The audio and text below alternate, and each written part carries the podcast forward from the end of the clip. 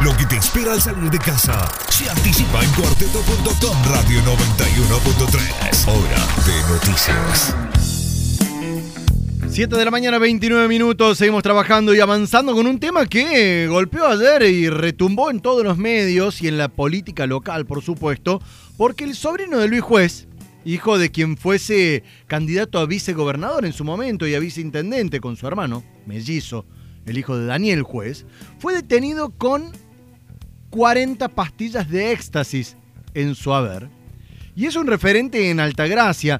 Para ahondar en este tema, por supuesto, maneja mucho mejor la información por ser del lugar, por estar allí presente. Estamos eh, ya conectados con eh, nuestra colega Mayra Jiménez desde Altagracia. Mayra, el gusto de saludarte. ¿Cómo te va?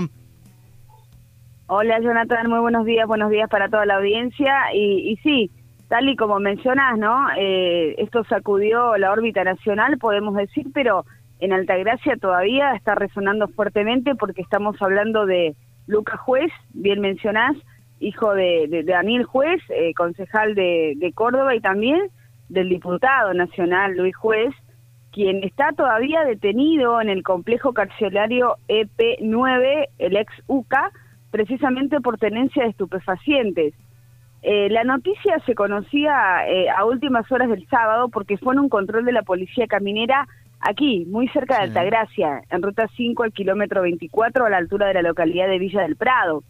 Ahí había una posta policial de policía caminera, detienen a un Ford Focus conducido precisamente por este joven, por Lucas Juez, quien iba acompañado de otro joven que también pertenece al Frente Cívico en Altagracia, que es un referente local, podemos decir, Matías Aloy. Sí. Y bueno, en ese momento, casi de manera inmediata, de acuerdo a la información también que brindaba la, la, policía, bueno, de Fuerza Antinarcotráfico, es que Lucas entrega esta bolsa que contenía nada más y nada menos que unas 40 pastillas de éxtasis.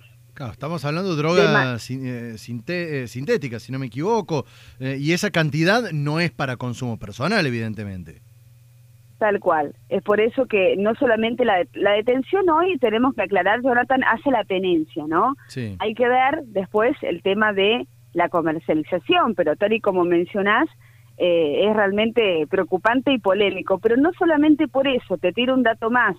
Decime. Lucas Juez, eh, porque por ahí esto sacudió mucho la órbita provincial y nacional. En Altagracia el Frente Cívico desde hace mucho tiempo no tiene un líder, si se quiere, ¿no? O un referente bien marcado. Estos son jóvenes que vienen militando dentro del espacio, pero no hay un representante eh, tipo líder, por, así decirlo, que, que, que, sea del Frente Cívico Local. Pero bueno, en este caso estamos hablando del sobrino también de Luis Juez, quien inmediatamente a través de Twitter salió a desmentir que haya asesorado a la Cámara de Diputados, dijo que no tenía ningún tipo de relación con ninguna repartición del Estado eh, salió a, despegarse un poco ahí claro, eh, su tío. Lo tengo aquí abierto el tweet completo, te ayudo con esto. Dijo, las demás explicaciones las deberá dar él primero ante la justicia y después ante su familia, después de despegarse del tema. De, estamos hablando de Lucas Juez, ¿qué edad tiene aproximadamente?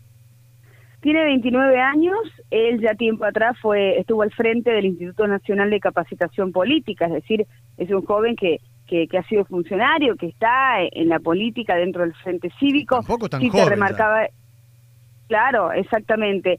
Pero el dato que te quería agregar, Jonathan, que por ahí hace a lo más grave de esto y tendría una articulación con lo que vos eh, tirabas al principio, ¿no? La, la posibilidad de la comercialización de estas pastillas de éxtasis, es que Lucas Juez y Matías Salón, quien viajaba como acompañante y quien no quedó detenido precisamente porque él no era el conductor del vehículo. Claro. Eh, ambos no solamente pertenecen al Frente Cívico y han participado en diferentes eh, actividades aquí en Altagracia, públicas sobre todo, sino que también son socios de un coqueto restobar de la ciudad. Está ubicado en pleno centro de Altagracia. Eso ya hace quizás a una investigación más amplia y a este tema de la comercialización y estaríamos hablando de un escándalo, de algo, un hecho sumamente grave, ¿no? Podría escalar realmente mucho más. tal cual. Así es, por eso que la investigación recién se está iniciando y si bien la tiene la Fiscalía de Lucha eh, contra el Narcotráfico, también se ha pedido colaboración a, a las fiscalías de la Departamental Santa María para iniciar una investigación mucho más amplia por este tema, porque ambos también son socios y tienen un restobar que también decimos en épocas de no pandemia, eh, decimos que convoca una cantidad importante de jóvenes, así que bueno, es todo un tema.